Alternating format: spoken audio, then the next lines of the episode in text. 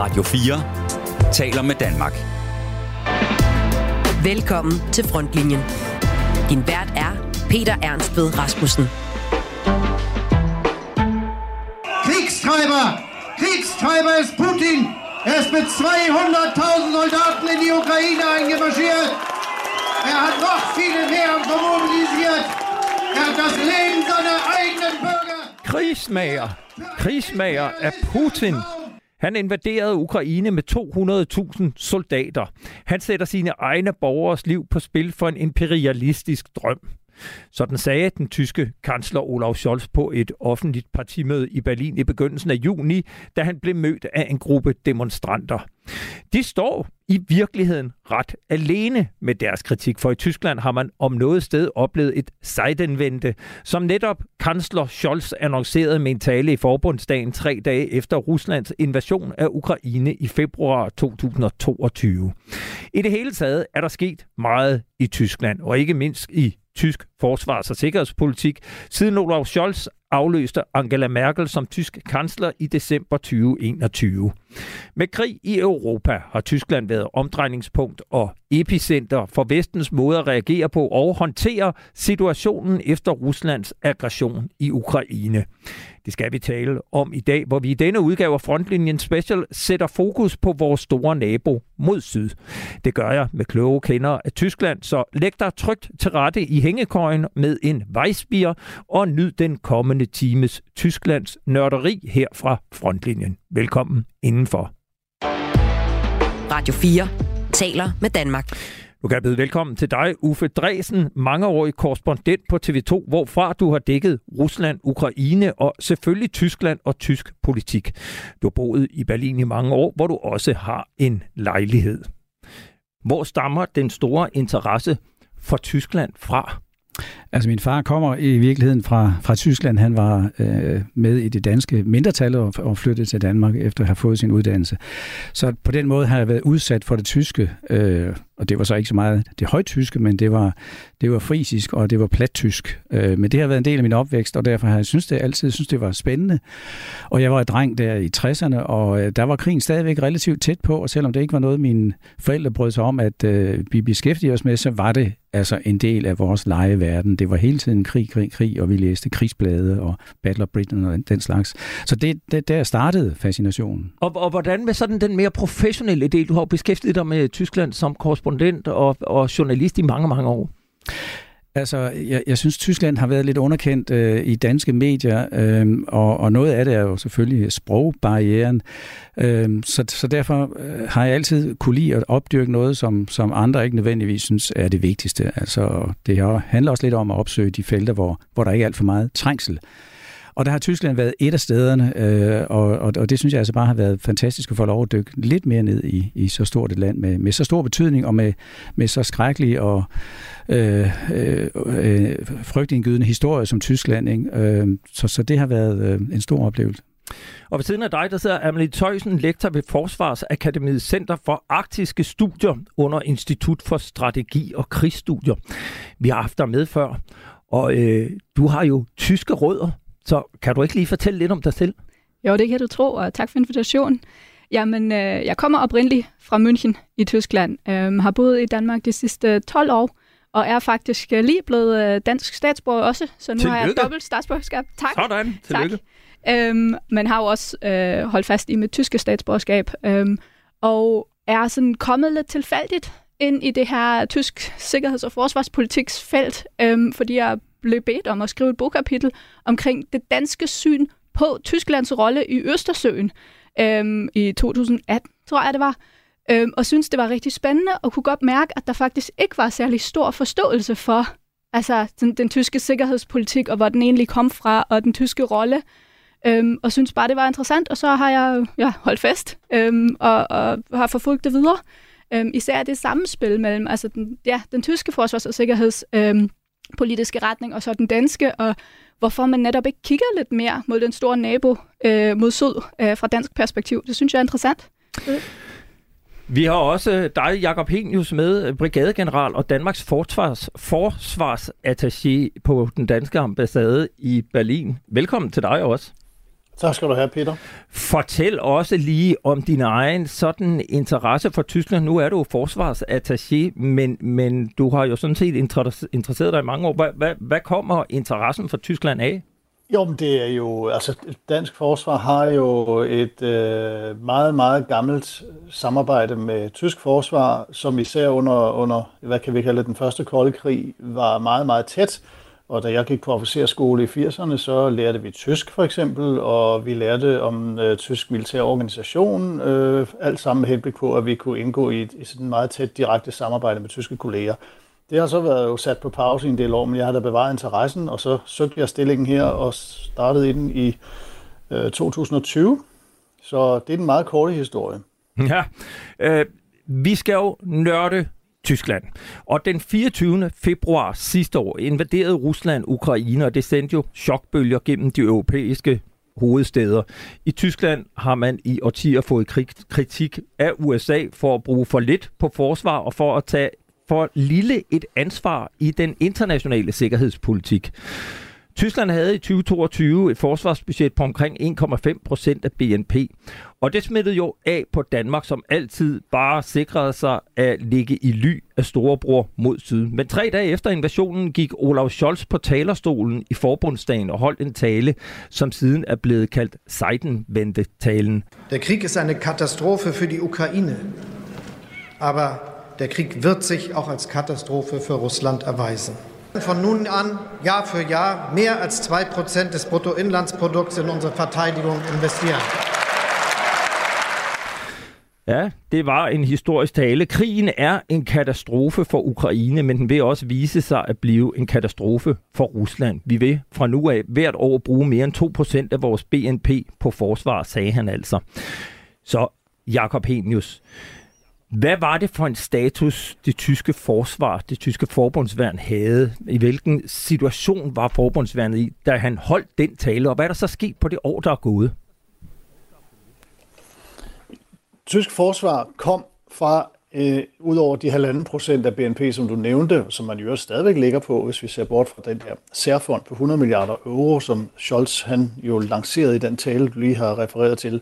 Men ellers så kom Tyskland og tysk forsvar fra en status, hvor man igennem 25 år havde fokuseret alene på én ting, nemlig international, øh, det man kalder crisis management, altså internationale militære operationer. Man var talrigt til stede i øh, Mali, i Afghanistan, man var i Irak, man er stadigvæk i Kosovo, og øh, gjorde sådan set det, som vi også i Danmark øh, næsten udelukkende har fokus på i mange år. Så det var status, og det vil sige, at hele det tyske forsvar var gearet til det, man også kalder det lange seje træk, altså sådan en løbende generering af mindre styrkebidrag rundt omkring i verden. Og det vil sige, at man havde fjernet fokus fuldstændig væk fra øh, regional forsvar og afskrækkelse. Det var tilstanden, og det er den transformation, som øh, forbundsværnet så har indledt siden februar sidste år. Sådan set havde man defineret et behov allerede inden da for at transformere, men det er først med Zeidenwende-talen og det russiske angreb på Ukraine, at man for alvor øh, får sat nogle mål for, hvad man skal opnå. Jeg, jeg erindrer det her øh, med, at, at han sagde for det første, vi skal op på 2%, og det skal vi nu.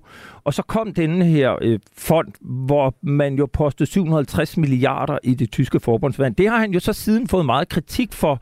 Jeg erindrer, vi talte med dig, hvor du fortalte, at, at det slet ikke var lykkedes at bruge nogle af de penge i 2022. Men jeg kan så også forstå, at der er faktisk en udvikling på vej. Kan du ikke prøve at lige sætte nogle ord på, hvordan er det gået med den forsvarsfond? Det er gået sådan, at øh, hvis vi ser lidt frem, det vil sige, hvis vi ser frem til starten af 2024, så vil, efter det jeg har fået oplyst, cirka to tredjedel af fonden være disponeret.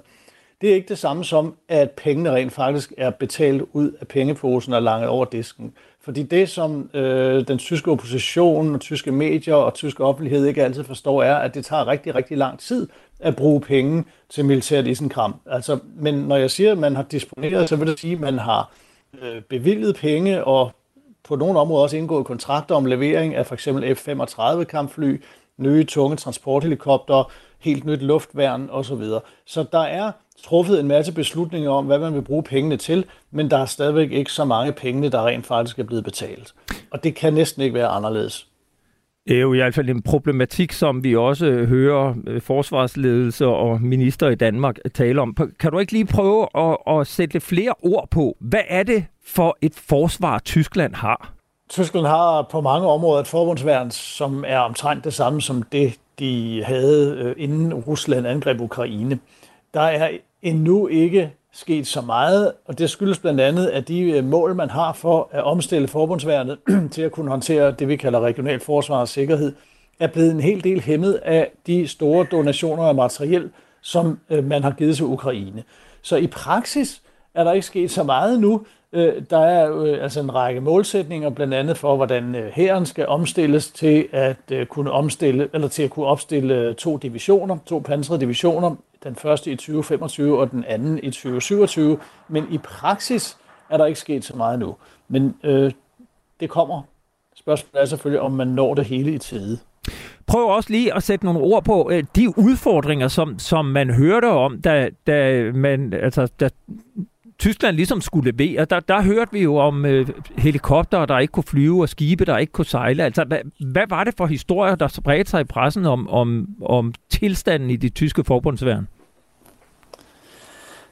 Man skal starte med at tage i betragtning, at den tyske presse, men sådan set måske også den tyske befolkning, er utrolig selvkritisk. Så selv den mindste historie, øh, som ikke er god, kan meget hurtigt blive udlagt som værende en stor skandale. Når det er sagt, så er det rigtigt, at der er nogle kapaciteter, altså nogle materielsystemer i det tyske forsvar, som ikke har det specielt godt. Man har for eksempel nogle meget øh, forældede kampfly af typen Tornado, som står foran en udskiftning. Man havde nogle meget gamle øh, transporthelikopter, som står foran en udskiftning. Og øh, på forskellige områder har man altså ting, som og for eksempel også nogle kamphelikopter, som heller ikke har det særlig godt, og hvor der kun er ret få, som er tjenestdygtige, som det hedder. Men der er sådan set truffet beslutninger om, hvordan man erstatter de her kapaciteter, og de her, det her nye materiel vil øh, begynde at flyde ind i de kommende år. Så jeg vil sige, hvis man ellers øh, kan holde tempoet i, i, i, i de mål, man har sat sig, så ser det egentlig fornuftigt nok ud, så længe vi taler om det materielle. Noget andet er så personelsituationen.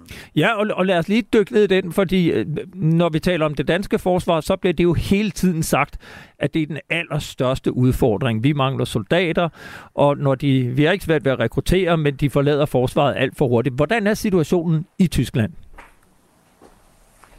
Situationen kan langt hen ad vejen sammenlignes med den i Danmark. Forbundsværnet har et måltal, altså et styrkeloft, som det hedder, på 203.000 soldater, og man har igennem en årrække ikke kunne hæve sig over ca. 183.000. Så man har altså en vakance, altså en ledig, eller et antal ledige stillinger på ca. 10 procent. Og det er almindeligt anerkendt, at bemandingssituationen helt klart er den største udfordring øh, for forbundsværnet, som det så i øvrigt også er for det tyske samfund som helhed, med hensyn til mangel på arbejdskraft. Og en af måderne, man jo overvejer at løse det på, det er jo ved at genindføre værnepligten. Kan du fortælle lidt om den debat, der foregår omkring øh, den tyske værnepligt? Der har været igennem efterhånden ret lang tid, næsten et år, en ret intens øh, og, og stadig stigende debat, stadig mere intensiv debat om, hvorvidt man skulle genindføre værnepligten, eller rettere ophæve suspensionen af værnepligten. Værnepligten fremgår stadigvæk af den tyske forfatning. Den blev suspenderet i 2011, dengang man troede, at det eneste, vi skulle, var det, jeg startede med at, at, at sige det her indslag, nemlig ud i verden med mindre styrkebidrag af professionelle soldater. Men altså i lyset af øh, det behov, man har for nu at stille et større, mere kampklart forbundsværn op, så er der også en, en stigende debat om, hvorvidt man skal genindføre værnepligten. En, der er endda stemmer, og herunder den tyske præsident Steinmeier, som har gjort sig til talsmand for, at man ikke bare skal gennemføre en militær værnepligt, men en almen værnepligt, eller samfundspligt, samfundstjenestepligt for hele befolkningen, altså sådan, at alle unge skal give øh, for eksempel et halvt eller helt år af deres øh, liv for Tyskland, øh, efter de er fyldt 18 år. Vi er langt fra der, og man har jo det øh, kæmpe problem i forbundsværnet, at i og med, at man ikke har praktiseret at have værnepligt siden 2011, så har man ikke længere de strukturer, der skal til for at håndtere det. Som du ved, så skal man bruge kaserner, man skal bruge uddannelsesmateriel, uniformer, og ikke mindst så skal man bruge de kader, eller de instruktører, officerer osv., som skal uddanne, øh, som skal føre, som skal administrere mange værnepligtige. De eksisterer simpelthen ikke. Så hvis der overhovedet øh, bliver tale om, at man kan øh, tage værnepligten op igen, så ser jeg for mig, at det kommer til at ske meget, meget langsomt.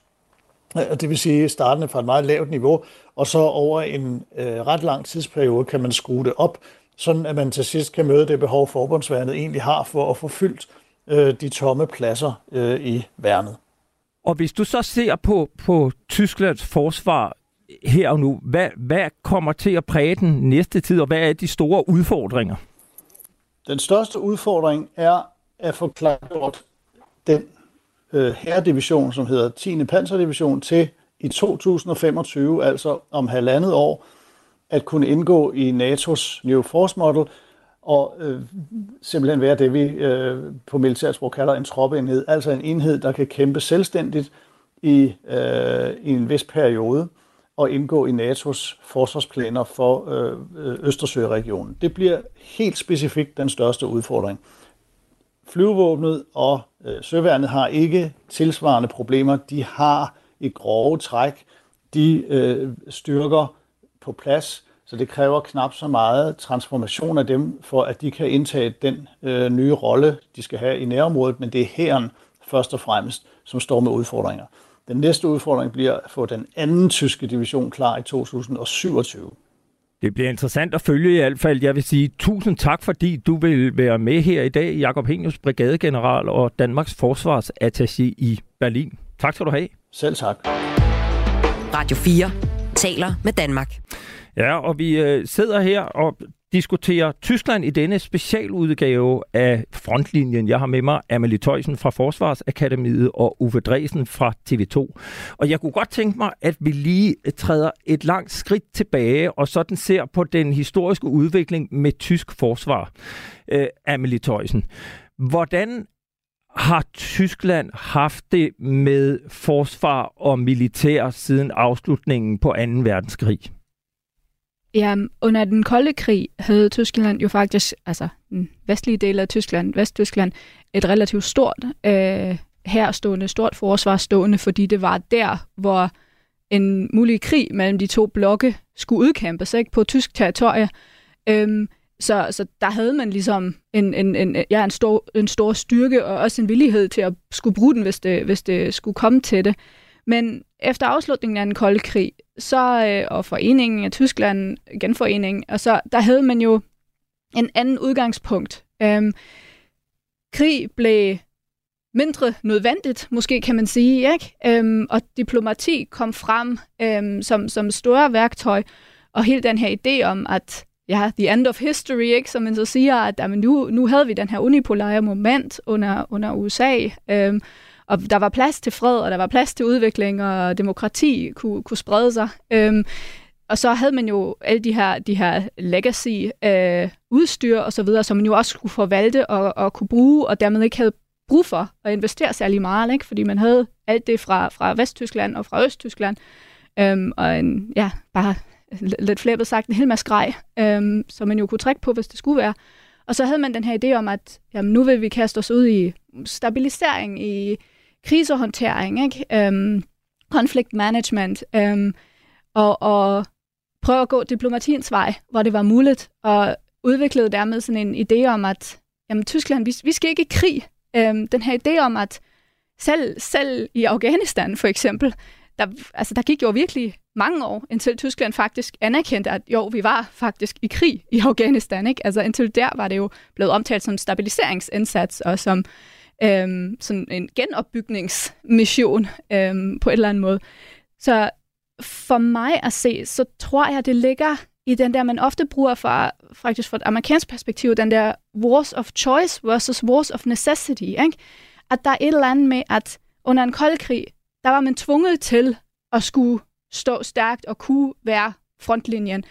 Det var man ikke længere efter den kolde krigs afslutning, og det er vi ved at genopdage nu på et eller andet måde, øhm, fordi truslen er kommet tættere på på en anden måde nu. Så den her idé om territorialforsvar, den er, den er ved at vende tilbage. Men det er, der, det, det er sådan, jeg ser den her øhm, tilbageholdenhed, som vi har set over de sidste del årtier. Ikke?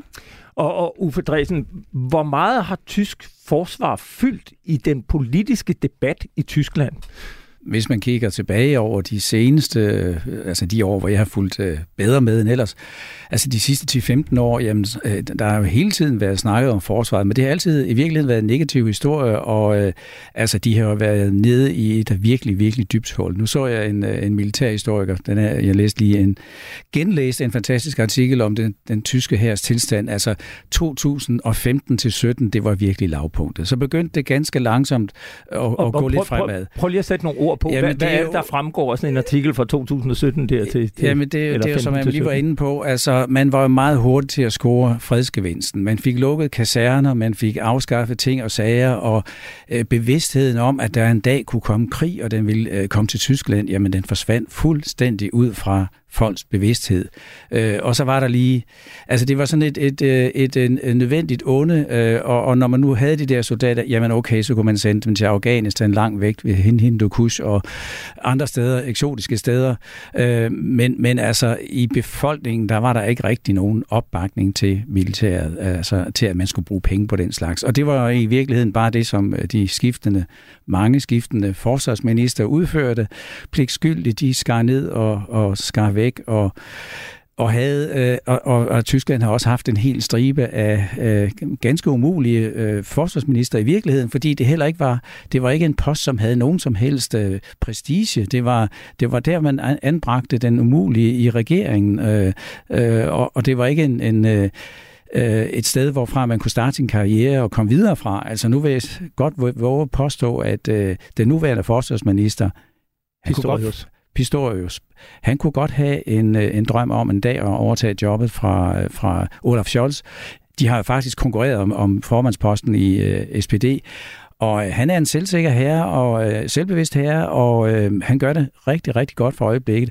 Så, så det er en helt ny situation, og, og der tror jeg altså også, der sker noget for øjeblikket. Altså på grund af krigen i øh, Ukraine, så er forsvaret, altså forbundsværnet, det er ved at få en anden status. Det er øh, folk bredt har indset, at øh, det er nok nødvendigt at have den der form for forsikring, og det er nødvendigt at have et, et afskrækkende forsvar. Og nu starter du med at spille øh, klippet med, med Olaf Scholz og de her skrighalse. Det er jo selvfølgelig sådan den højt råbende øh, AFD, øh, opposition, øh, coronaskeptikere og alt sådan noget, som, som stiller sig op. Men det er ikke et udtryk for den generelle holdning. Altså, I juni måned var der den store øvelse i, i Tyskland, øh, luftforsvarsøvelse. Der var 300, der stod øh, mødt op uden for, øh, for Jarkel øh, flyvebasen. Øh, tilbage i 80'erne, der var der altså et par hundredtusind, der gik på gaden i Bonn en af dem var i øvrigt Olaf Scholz. Så, øh, så det er helt andre tider, og, og den, den bevidsthed, den er altså ved at ændre sig. Gennem årene så har øh, USA jo kritiseret Tyskland meget, og det accelererede jo for alvor, da Donald Trump øh, kom til magten i det hvide hus. Jeg erindrer det her pressemøde fra NATO-topmødet, jeg mener det var i 2018, hvor der var sådan en morgenmadsseance med Stoltenberg og Trump, hvor, hvor Trump han jo bare sad og hamrede løs på Merkel, og det var jo særligt på grund af, af Nord Stream-ledningerne og den der afhængighed af, af russisk gas. Hvilket indtryk gjorde det på tyskerne, når de fik så meget på hattepullen for deres elendige øh, sikkerhedspolitik? Øh, I virkeligheden ikke særlig meget, for det, dengang var det jo meget nemt at sige, at det er bare ham, den dumme Trump, og, og, øh, og, og Altså, det kunne næsten have den modsatte effekt. Altså, hvis han siger, at vi skal gøre det, så gør vi det selvfølgelig ikke. Altså, hverken når det gælder Nord Stream 2 eller, eller øh, forsvarsbudgettet, det skal han ikke komme bestemme. Øh, så, så, så i, i overvis så har de jo, øh, de amerikanske præsidenter, det galt jo også på Obama, talt for døve øren, altså den her øh, målsætning om at komme op på de 2% jamen den har været der rigtig, rigtig længe, den har også været der for Danmarks vedkommende, vil jeg sige, øh, og, og der har tyskerne altså bare øh, simpelthen snedet sig igennem og holdt lav profil, og en gang imellem leverede nogle soldater, når, når, når der var et, et, et sted ude i, den verden, ude i den store verden, hvor der var øh, behov for lidt øh, en, en form for venlig polititjeneste. Ikke? Øh, så, så det er øh, ikke en kritik, der i den gang betød noget, men, men altså, de sviger til dem nu. Og hvordan har du oplevet det, Amelie?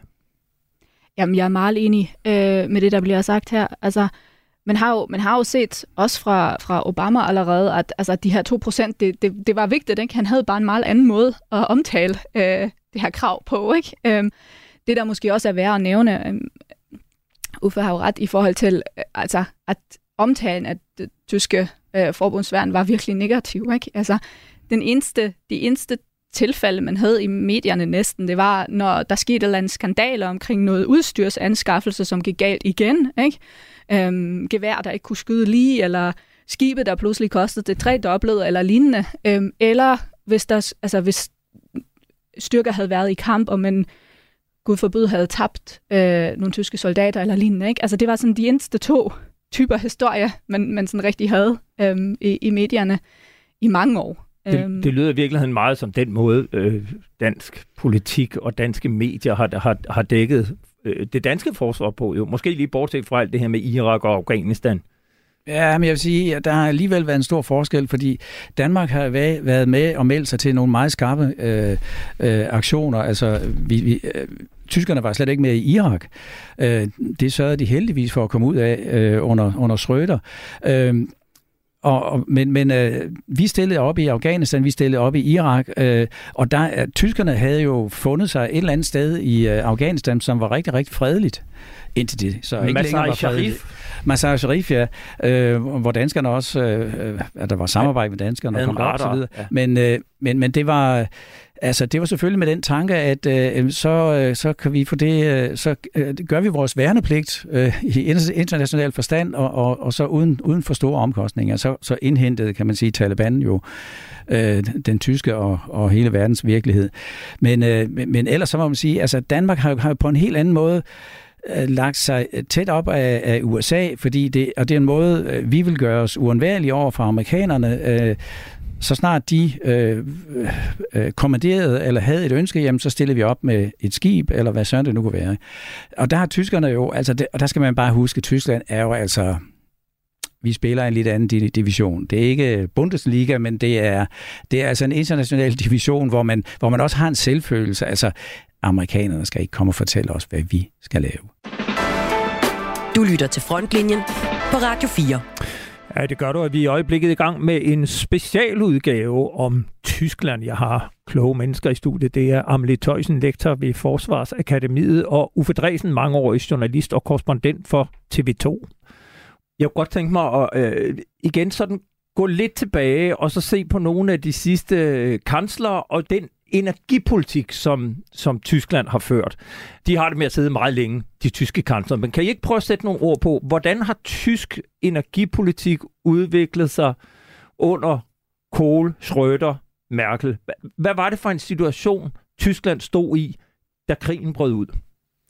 Jamen, i, i mange år øhm, havde man jo den her idé om, som man sådan kan sammenfatte under vandel durch handel, ikke? Øhm, som kommer fra 90'erne, som er en idé om, at jamen, igennem, igennem samhandel, som skaber øh, gensidig afhængighed, eller i hvert fald en, en integration, øhm, så vil man kunne rykke tættere på os på den politiske front. Øhm, så ideen er ligesom, at man dermed kan, kan indbinde øhm, Rusland og os andre i den, i den vestlige verden, eller den europæiske verden, eller hvad man, vil nu, hvad man nu vil kalde det. Øhm, og det har jo ført til, at ja, Tyskland i mange år har været afhængig af russisk olie og gas, men man har jo også set nogle, altså i 90'erne i hvert fald var der jo snak om, om Rusland skulle blive NATO-medlem på et tidspunkt, ikke? Og, og så videre. Altså, i den ånd skal man måske se det her. Øhm, men ja, så øh, begyndte man med Nord Stream 1, og så bagefter med Nord Stream 2, ikke? Øhm, for at få en, en, en, en direkte øh, vej til at få øh, gas, billig russisk gas til, til Tyskland. Øhm, og det er jo blevet i talesat et par gange i forhold til 2008 for eksempel med Georgien og så videre, at altså, man egentlig godt var bevidst om, at ja, det har måske øh, skabt og, en afhængighed. Ikke? Okay, øhm. prøv at sætte nogle tal på. Hvor, hvor stor en procentdel af den gas, som Tyskland importerede, kom fra Rusland? Jeg tror, vi, vi, vi snakker 40-50 procent. Det, det er en ganske, ganske stor del. Og den var fuldstændig afhængig, den tyske industri, af at få den her gas. Ja, og man, altså, i dag har vi jo travlt med at, øh, at være så bagklog og sige, jamen, hvor, hvordan kunne man gøre det? Men altså, i virkeligheden har det været genialt i, for tyskerne, så længe, så længe den gik, så var det jo en genial løsning. Altså, de har fået øh, gas, energi leveret fra Rusland til nogle helt andre priser, end det for eksempel, man skal betale ude på verdensmarkedet. Og, så, så, så, og derfor har man haft en industri, og man har stadigvæk en industri, som bruger masser af energi. Man laver ting og sager, som vi ikke gør i Danmark. Man, laver, man har store kemifabrikker og den slags, som altså øh, omsætter mere energi end hele Danmark. Øh, så, så, så det har været en forudsætning for, for altså den tyske velstand igennem alle de her år. Men det har også været en, øh, et meget, meget skrøbeligt fundament. Altså Tyskland, har, som jeg plejer at sige, har, har bygget på tre illusioner. Den ene var, sikkerheden, det er noget, amerikanerne står for. Øh, og, for eksport, det er, det, det er kineserne, og, og øh, så vores øh, energi, den skal komme fra Rusland. Og på alle tre fronter, må man sige, at, at de udfordrer for øjeblikket. Alle tre områder er nu kriseområder, hvor de skal til at finde på noget nyt. Radio 4 taler med Danmark. Vi skal jo også tale Ukraine, og vi skal tale tysk forsvarsindustri, for efter krigen i Ukraine brød ud, så kom der jo massiv pres på landene for at levere og donere materiel, penge, våben og ammunition til Ukraine. Og her har Tyskland jo spillet en nøglerolle.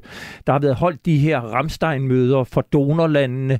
De er blevet afholdt, og de bliver løbende afholdt, hvor man koordinerer, hvem leverer hvad og hvor meget. Men tyskerne har jo fået en masse kritik for at være fodslæbende og for langsomme. Hvad går den kritik ud på, Amelie? Ja, den, øh, hvor meget tid har du? øhm, ej, jeg tror helt grundlæggende, øhm, så selvfølgelig går kritikken ud på, at Tyskland er for langsom. Ikke? Altså så, så bliver det i talesat, at nu har man brug for kampvogn for eksempel, man vil gerne donere Leopard 1 eller Leopard 2, og så tager det Tyskland øh, uger, hvis ikke måneder, for at komme frem til, kan man det, eller kan man ikke det. Men det har jo sin, sin, sin grundlag i både den regeringskoalition, vi har i Tyskland, altså de partier, der er med der, og faktisk også koalitionskontrakten, som de jo er, er blevet enige om, da de, da de kom til magten som, som regeringspartier. Øhm, og de er det er tre meget forskellige partier. Det er Socialdemokraterne, SPD, og så er det de grønne, øhm, og så er de sådan de liberale, ikke? FDP. Øhm, og det er, det er tre, altså de har tre meget forskellige fokusområder også. Så den her, når de ikke er enige, jamen så er det koalitionskontrakten, man ligesom kigger til. Ikke? Hvad, hvad var det, vi var blevet enige om der? Og der står blandt andet, at man ikke leverer våben til kriseområder. Så det var derfor, at det gik lidt langsomt i starten. Um, og så bagefter, når man så har, havde besluttet sig for, at altså nu vil man gerne komme af med den her politik, blandt andet i et sejtenvendte talen, ikke? Blandt andet derfor også, det er en sejtenvendte, fordi man netop kom af med den politik, som, som Tyskland har ført i mange årtier. Måske lidt mindre synligt under Merkel, fordi der eksporterede man rigtig meget, blandt andet til Ægypten, som jo havde fået hård kritik, fordi der netop er nogle menneskerettighedsspørgsmål, der stiller sig osv. Ikke? Øhm, men, men da man så var blevet enige om, at okay, nu vil vi altså gerne levere våben til, til Ukraine, fordi det er det rigtige at gøre, jamen så bagefter så skiftede fokus ligesom til den her multilateralisme, som Tyskland jo også kører med, nemlig at man gerne vil have sin allierede med på de her ting. Så man går ikke alene forrest og beslutter ting, men man sikrer sig, at ens allierede er med på det her, at man ikke er den ene, der står forrest i rækken. Ikke? Og det tror jeg, det er en stor del af det, der kan forklare hele den her leopard-debat, for eksempel, hvorfor det tog om så lang tid. Om tyske kampvogne. Lige præcis, om, og, om det tyske grøn lys til, at man kan donere de her kampvogne, som er produceret øh, af regnmetal ikke? Um, i Tyskland. Um, at man kan donere dem til Ukraine. Der vil man meget gerne have amerikanerne med på det, og man har jo også set, at det faktisk lykkes med, at øh, uh, USA så sagde, at de også vil uh, donere nogle Abrahams, ikke? Um, for at det netop ikke er Tyskland alene, der sidder med den her beslutning, og der står um, med det her, men at man har um, støtte og, og sammenhold iblandt allierede, og det, det er jo også noget, Scholz omtaler som, altså den her multilateralisme omtaler som en af de hjørnesten af hans tilgang til øh, donationer til Ukraine, og faktisk til udenrigspolitik og sikkerhedspolitik generelt. Uffe Dresen, hvor meget har den kritik, der har været af Tyskland, været rimelig? Altså, Tyskland har jo trods alt også leveret rigtig meget, både materiel og og våben og ammunition til, til Ukraine. Altså man kan sige, at i virkeligheden så er det jo nærmest en slags fortid nu, fordi nu har de givet rigtig meget, og de giver rigtig meget. Øh, men det holdt hårdt, og det er, som Amelie var inde på, det er jo også, det er jo hele, det er jo også befolkningen, der skal med, øh, og det, det er systemet, og det er øh, hele den der forestilling om, at man, man nu også øh, ryger ind i en situation, hvor man kan blive betragtet som en form for krigsførende part, altså øh, øh, når man nu leverer kampvogne for eksempel. Altså den betænkelighed, den har, den har været der, øh, og den har været der fra første færd, altså i, til at begynde med, der var det jo øh, den daværende forsvarsminister kom anstigende med 5.000 hjelme, fordi det vil man jo meget hellere komme med, fordi det er jo sådan noget, der beskytter. Altså, det er, altså, det er ikke rigtige våben, men altså, det kan ligesom hjælpe de der soldater. Og, og ukrainerne kiggede på de der hjelme og sagde, hvad hulen er, har de nogen idé om, hvad det er, der foregår. Øh, men øh, så, så det, der, det, det var nødt til at tage noget tid. Og så øh, er der en anden lille element i det, det er, Olaf Scholz hader at blive presset til at gøre noget. Hvad enten det er opinionen, eller amerikanerne, eller ukrainerne, eller hvad det nu kan være. Han hader, nogen kommer og fortæller ham, hvad han skal gøre. Han vil selv tænke det ud, og han vil selv fortælle, hvornår det er, at han mener, at tidspunktet er inde. Er det så også en vigtig årsag til, at det har taget så lang tid? Det, jeg tror, det er en, Altså det, det er en af de menneskelige faktorer i det. Men jeg tror, det vigtigste, det er som sagt det der med at få, få, få øh, altså, øh, den tyske bevidsthed omkring øh, krigen og, og, og nødvendigheden af at yde det her bidrag øh, og, og, og systemet og så videre, fordi ingen har jo lyst til at afgive deres, deres våben, så står man fuldstændig nøgen der. Men, men, men det, det, det har taget tid, og så har der været det der lille personlige element også. Ja, og, og det personlige element, det drejer sig jo ikke mindst om den tidligere tyske forsvarsminister Christine Lambrecht, som jo kom i alvorlig unåde, da hun postede en video nytårsaften, der i virkeligheden førte til hendes fald. Das Jahr 2022 neigt sich dem Ende zu und Berlin bereitet sich auf den Jahreswechsel vor. Was war das für ein Jahr, dieses Jahr 2022? Es hat uns vor unglaubliche Herausforderungen gestellt. Ja, det kan være svært at høre her, men det hun siger, år 2022 nærmer sig sin slutning, og Berlin forbereder sig på årsskiftet. Hvilken slags år var 2022? Det har udsat os for nogle store prøvelser. En krig raser i Europa. Det har for mig været forbundet med mange særlige indtryk og mange, mange møder med interessante og store mennesker. For det vil jeg gerne sige dybfølt tak. Uffe Dresen, hvad afstedkom den her video? Altså, den var jo bare prikken over i Altså, den, den var ligesom det sidste dråbe øh, af en masse uheldige episoder og beslutninger øh, for, øh, for Christine Lambrechts vedkommende. Øh, og her blev hun jo bare regelret til grin. Altså, og, og det, det duede altså ikke længere i, øh, i en situation, hvor landet er i krig. Nu, nu nævnte I før, at, at, at den der forsvarsministerpost, den har ikke været så vigtig. Der kunne man altid anbringe en, som var umulig øh, i regeringen. Øh, og, og det samme, altså her, øh, her har Scholz øh, nok først og fremmest fokuseret på, at han gerne vil have en kvinde. Øh, øh, og hun havde gjort det godt som, øh, som justitsminister. Men hun havde jo ikke en skid interesse i, i, i, i sagen. Og, og der, der synes jeg bare, at hendes, øh, hendes optræden bliver sat i øh, relief af, af Boris Pistorius. Ja, og, og, og lad os lige vende ham, den nye tyske forsvarsminister fra januar 2023. Hvem er han, og hvad er det, han har gjort? Han er jo bare en helt anden type, og han er blevet vældig populær, og øh, altså, i virkeligheden så spørger man sig selv, hvor svært kan det være, ikke også? Altså, han, han, han kravler op i en kampvogn, tager en smøg med soldaterne og, og taler med dem. Altså, det var så noget, som hende der, Christina Lambrecht, ikke kunne finde ud af. Han snakker med soldaterne, han, han øh, smalltalker med dem op i tårnet på kampvognen. Han er i stand til altså at, at prøve at give indtryk af, at han interesserer sig for deres verden, og at han er i virkeligheden en, nærmest ligesom en af dem.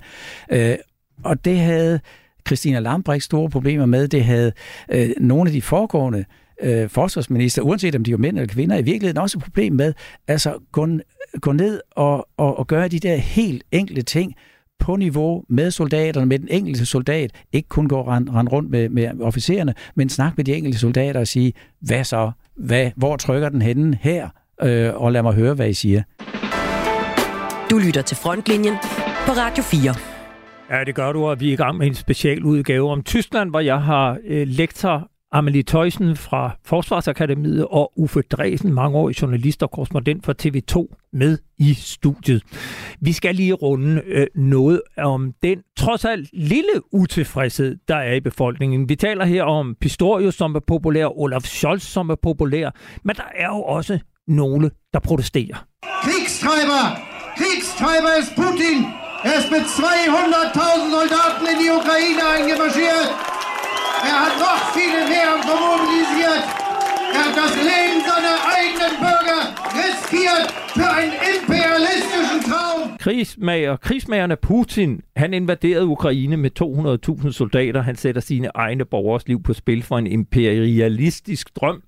Putin ønsker at ødelægge og erobre Ukraine. Han har også andre i kikkerten. Det er noget, som vi som frihedens venner, som demokrater, som europæere ikke vil tillade. Sådan sagde den tyske forbundskansler Olaf Scholz ved et partimøde i Berlin i begyndelsen af juni.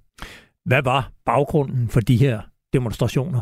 Altså, det var et offentligt møde, så derfor var, var de her øh, mennesker dukket op, øh, og, og det samme ser man ved, ved mange andre foranstaltninger. Altså, så kommer der sådan et råbekor øh, tilbage i Merkels tid. Hver gang hun optrådte, så kom der øh, altså en trup af øh, øh anti-Merkel-folk, som, som regel fra AFD og længere ude, som stod og råbte og skreg, og, og på samme måde har, har, har de her mennesker, som jo er imod øh, våbenleverancer, øh, som er imod, at, at man nu har gjort Rusland til fjende og den slags, så øh, så, så det deres snit til at, at, at komme og, og, og forsøge at, at, at lave ballade. Men jeg synes, det er jo fantastisk at høre Scholz øh, blive ophidset. Det er rart at høre, at han har det der temperament, trods alt, fordi indimellem så har man jo altså virkelig savnet noget lederskab, og en fornemmelse af, at der var en chef øh, til stede i lokalet, og han har jo en meget, meget lav øh, betriebstemperatur, som man siger på tysk, altså han kører med, med meget, meget lav øh, temperatur, driftstemperatur, ikke også, men altså, den kan godt komme op i det røde felt. Men, men han er jo også ganske populær, hvis jeg ikke tager fejl. Mm.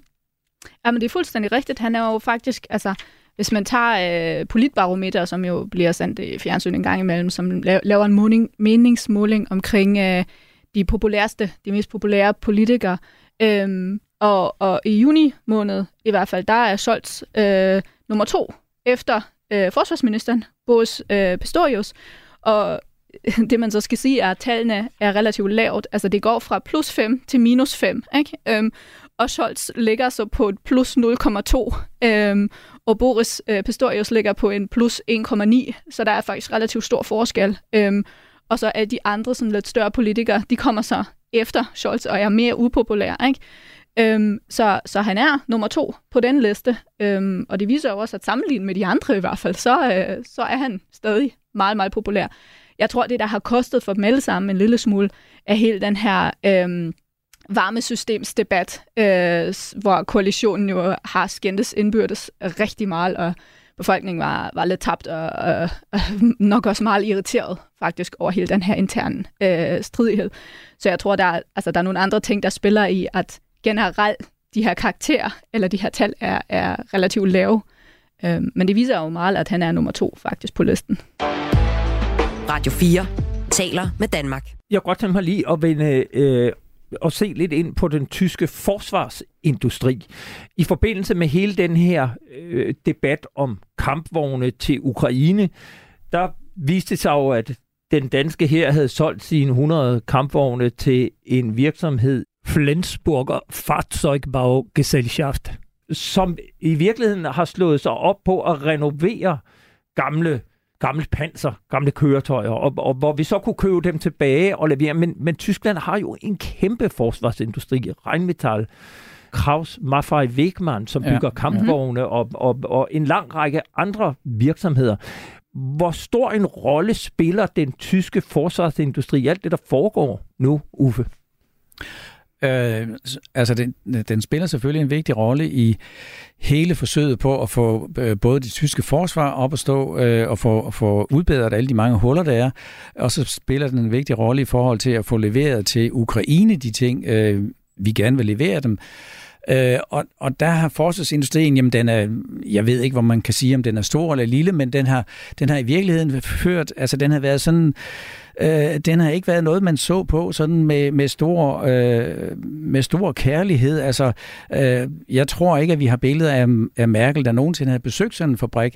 Altså, øh, hun brød sig ikke om, hun var ikke til militære folk og til militære ting og sager, øh, og, og derfor er det også en stor ting, at man nu har set den nye forsvarsminister Boris Pistorius sammen med øh, direktøren for et, et af de her øh, øh øh, firmaer, der, der, der laver våben. Altså det er bare symbolikken i det. Altså at forsvarsministeren vil mødes med dem der, som, som man ellers sådan så lidt ned på, fordi du ved, det, det er jo dem, der går og sælger våben til alle de der kedelige øh, øh diktatorer rundt omkring i verden. Øh, så, så de har haft et, et meget, meget dårligt ry, og lige pludselig nu så er det dem, der skal redde tyskerne. Så det, øh, det er også en, øh, et, et resultat af det der Zeitenwende, at, at nu kigger man altså med helt andre øjne på den her industri, og den har jo været droslet ned selvfølgelig, fordi øh, i alle de her år, hvor ingen havde forestillet sig, at der skulle komme en krig, ingen, i, hverken i Danmark eller i Tyskland, så, så, så hvis de endelig skulle sælge nogle våben, jamen så, øh, så skulle det være til Ægypten, øh, eller det skulle være til øh, et andet sted i, i, i Mellemøsten, eller til Inderne, hvis det kunne, være, hvis det kunne lade sig gøre. Øh, så, så, så det, er, øh, det er det, man forsøger at løbe i gang for øjeblikket. Kan, kan man også tale om, at den tyske forsvarsindustri med den efterspørgsel, der er globalt og særligt i de vestlige lande, for både at levere til Ukraine, men også få genopbygget og oprustet egne forsvar, at den tyske forsvarsindustri kan gå hen og blive sådan en, en drivkraft og en motor i den tyske industri, der, der kan afbøde lidt af alt det andet, man, man står og slås med? Jamen, det har de jo allerede været til en, til en vis grad. Altså, den, den, som Uffe også siger, den, den tyske forsvarsindustri har været eksportdreven. Ikke? Altså, det er eksporten, de har overlevet på. Og mange af de her firmaer, de producerer jo også andre ting, eller det ser man i hvert fald ofte, at så, altså, så har de Airbus for eksempel, ikke? Altså, så, som er jo til dels tysk, øhm, så har de en, en, en sparte, der leverer til forsvaret, og så, eller til forsvarsindustri, der laver forsvarsindustri, ikke? og så har de en sparte, der laver alt mulige andre øh, flymaskiner osv. Og, og det ser man jo også lidt med nogle af de andre, øh, med nogle af de andre firmaer. Øhm, jeg tror, det, der er vigtigt at tage med her, er, at men fra tysk side, vi har ikke talt så meget om sådan, de her indkøbsprocesser, man har haft i Tyskland, og de har jo været altså virkelig tunge, byråkratiske og, og med nogle regler, der, og også nogle forventninger, der gjorde det virkelig svært, og som faktisk måske får årsag en del af de her, de her skandaler, vi har set om netop anskaffelsesprocesser. Øhm, og der er man nu kommet ud fra, fra forsvarsministerens side og har sagt, at det her det skal forenkles. Jeg mener, det var et notat på fire sider, hvor han siger, fra nu af, så kører vi det her altså på en lidt anden måde. Vi kommer af med den her idé om såkaldte guldrens-løsninger. Så i stedet for, at ting skal produceres specifikt efter nogle meget specifikke specifikationer, for, som, som det tyske forsvar så gerne vil have, at alt skal være specielt produceret til netop det, de gerne vil have, jamen så vil man gå ud og købe nogle off-the-shelf løsninger, altså ting, der allerede er bliver produceret, som allerede er udviklet, som kan købes. Internationale hyldevarer. Lige præcis, internationale hyldevarer. Og dem vil man jo blandt andet købe i Tyskland, men faktisk, det er faktisk ikke det, der fylder mest, fordi de skal også købes i USA, som de her F-35, vi nu har talt om, ikke?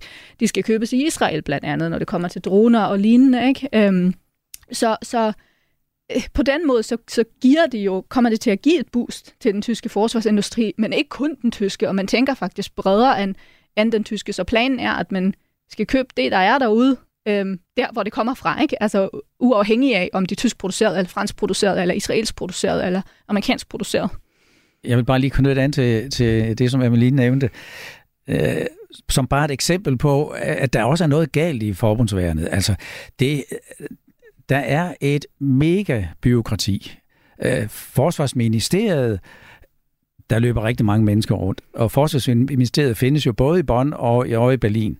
Øh, og ingen af stederne er små, når man kigger på, på, på bygningerne udefra. Øh, og så har man som, som et eksempel, og, og, og det største problem, barn åbenbart, det er, Øh, desværre kan jeg ikke huske det lange navn øh, og forkortelserne, men be, øh, Beschaffungsamt, jeg lige var nemt inde, inde på det, det er dem, der, øh, altså det er forsvarsmateriel indkøb, eller øh, øh, som det hedder i Danmark, eller hed i Danmark. Materiel og indkøbsstyrelse, ja. Ja, ja nu, nu hedder det noget andet smart. Ja. Øh, og det er 10.000 mennesker, der er ansat der og det, det tager dem 10 år at, at få indkøbt nogle nye hjelme øh, til piloterne, fordi der netop, som jeg lige siger, jamen så siger øh, øh, øh, marinen, nå ja, men hvor er helikopter? Jamen de skal lige have sådan en lille speciel ting, de skal måske være vant til det, jeg ved ikke hvad, øh, og så går der endnu mere tid, og så kører den der sag frem og tilbage, og i stedet for, at man går hen i forretning og siger, lad, lad, mig, lad mig få 100 af dem der, lad mig få 100 af dem der, så har man haft det der spil, og, og det der byråkrati, det har jo været øh, selvbekræftende og, og, og i virkeligheden bare beskæftiget med sig selv og har sendt alle de der ting og sager rundt fra det ene kontor til det andet. Øh, og det er et af de steder, hvor, hvor han forsøger at rydde op, øh, den gode Boris Pistorius. Og så har han så netop også øh, lanceret det der med, det hedder, jamen altså, i dag køber vi det, der er her og nu. Et, et andet eksempel var, øh, de, øh, de tyske frømænd ville gerne have nogle hurtigbåde, så de kunne sejle med. Øh, og, og så havde de så lavet alle mulige specifikationer og fik en finsk øh, fabrikant til at kigge på det, og han brugte et par år på at, at udvikle osv., og så det sidste konkluderer han, at det kan ikke lade sig gøre, fordi de vil have en båd, der er mega hurtig, øh, og så skal den være meget, meget let. Øh, det er lidt svært med en stor motor og en meget let båd, så, så, så er der gået nogle år tabt, og nu har man så indstillet på, at vi køber da noget, som for eksempel finnerne har, eller svenskerne har. Så de ting findes allerede, men man vil hellere, og det tror jeg også er en form for tysk stolthed, altså bilen er jo opfundet i Tyskland. Altså, øh, det der med udfordringen, og der er masser af ingeniører, der kaster sig over og tænker, åh, oh, det er en fed udfordring, lad os prøve at se, hvis vi lige optimerer det ene og det andet. Øh, men det har, altså, det har fået lov til at, at, at, at, at, at køre alt for langt ud af en tangent. Og, og der har øh, skiftende forsvarsminister har forsøgt at gøre noget ved det, men det ser ud som om, at øh, Boris Pistorius netop med, altså hans stil er det der med fire sider, okay, tag det ind, nu skal det være enklere, og det skal være til at forstå, og der skal ske noget. For nylig lancerede Tyskland en ny sikkerhedspolitisk strategi. Den er, så vidt jeg ved, 78 sider. Det har Danmark også lige gjort, men det er jo noget særligt i Tyskland, Amelie Tøjsen. Hvor, hvor meget skal vi lægge i den nye sikkerhedspolitiske strategi? Jamen, jeg vil faktisk lægge mest i processen op til, øh, for at være helt ærligt. Fordi jeg synes, det er interessant, at den har jo været forsinket øh, over to-tre omgange, øh, og har været virkelig øh, øh, øh, genstand for en ret stor debat internt i koalitionen, og en strid mellem øh, kansleren og udenrigsministeren og alt muligt. Øhm, og så synes jeg egentlig, at det, der kommer ud af det, altså den nationale sikkerhedsstrategi, som vi nu har fået offentliggjort øh, og kan, kan alle sammen læse, den er meget sådan, det virker meget som sådan et konsensusprodukt egentlig, så man, man spørger sig sådan lidt, okay, hvad er det, de gik rundt og skændes om i så, så mange måneder og så lang tid. Øhm, men, men omdrejningspunktet er jo, altså som, som jeg ser det, er det her begreb af integreret sikkerhed, der fylder rigtig meget, som er en, en, en, en bred fortolkning af sikkerhedsbegrebet og en, en et samspil af de forskellige midler, vi har øhm, til at øge sikkerheden. Netop civile midler, militære midler, øh, politiets midler, øhm, og at man også tænker klimapolitik ind i det her, tænker økonomi og, og energipolitik osv. Så, videre. så det er faktisk et ret be- bredt begreb egentlig, der ligger til grunden her. Er der overhovedet noget nyt i den? Eller er det lidt, hvad vi kunne forvente? Uffe? Øh, nej, altså politikerne har været meget stolte af det, at de er nået frem til det her resultat. De har været rigtig selvfede øh, omkring lancering af det, og det er altså med meget stort stå hej og så videre. Øh, og jeg har kigget i de, i de 76 sider. Øh, det, man kan sige om det, det er, at øh, det er en ganske udmærket beskrivelse af alle problemerne. Mm-hmm. Altså, Tyskland og verden, hvor, hvor befinder vi os henne? Hvad, hvad kan der være problemer? Der er cyber, der er øh, klima, og der er gud ved hvad. Øh, det, der ikke er, det er øh, nogle anvisninger til, hvad skal man gøre ved det? Som for eksempel, altså man nævner øh, Kina. Jamen Kina kan jo, er jo både en, øh, en partner, som bliver, bliver det betragtet som i Tyskland. Øh, man har regelmæssige regeringsmøder. Man har snart et, der, jeg tror det er en, det kommer om lidt. Og, og så har man, øh, og så er det, så er det en rival og, og en konkurrent. Øh, men hvad vil de gøre ved det? Det står der ikke noget om. Så, og det, det samme gentager sig med, med mange af de andre ting, med cybertruslen osv. Det man så ikke fik, man fik det der fine papir, de 76 sider, men man fik ikke noget nationalt sikkerhedsråd. Øh, man vil gerne bruge, øh, altså man vil gerne være i samme liga som USA, men man kunne altså ikke blive enige om, nok først og fremmest om, hvor skulle sådan et kontor holde til hen? Er det i Udenrigsministeriet? Er det i statsministeriet? Altså i forbundskanslerkontoret osv.? Så det fik man ikke, og det, øh, det er der i hvert fald nogen, der synes er ærgerligt, at man ikke får altså på en eller anden måde en, øh, en institution. Altså lige der kunne man så flytte nogen fra øh, det der beschaffungskontor, materielkommandoen, og så over til at, at sidde og lave øh, og, og holde øje med den her sikkerhedsstrategi, øh, øh, fordi det tror jeg bare vil være noget, der, der, der kunne hjælpe det fremad. Og det interessante her er jo, at alle var enige om, at man skulle have sådan en national sikkerhedsråd ikke? I, i første omgang, fordi behovet er der, og det var man sådan set enige om. Men øh, netop placeringen var problemet, så det kunne man ikke enes om, så nu død ideen ligesom. Øhm, det er meget interessant at se. Radio 4 taler med Danmark. Vi når ikke mere i denne specialudgave af Frontlinjen, som i dag handlede om Tyskland. Med mig i studiet havde jeg Amalie Tøjsen, lektor på Forsvarsakademiet, og Uffe Dresen, mangeårig korrespondent og journalist på TV2. Jeg vil sige tusind tak, fordi I kom begge to. Tak for invitationen. Ja, tak. Denne udsendelse blev lavet i samarbejde med journalist Kasper Junge Vester. Husk, at du kan skrive til os med ris, ros eller gode idéer til emner, som vi bør tage op på frontlinjen snabelag radio4.dk. Du kan også lytte til alle tidligere programmer i Radio 4's app, som du kan downloade til din telefon. I næste uge er der endnu en forproduceret sommerudgave. Glæd dig, og så er vi ellers tilbage i august med nye aktuelle programmer af Frontlinjen. Tak for i dag. Du har lyttet til en podcast fra Radio 4. Find flere episoder i vores app, eller der, hvor du lytter til podcast.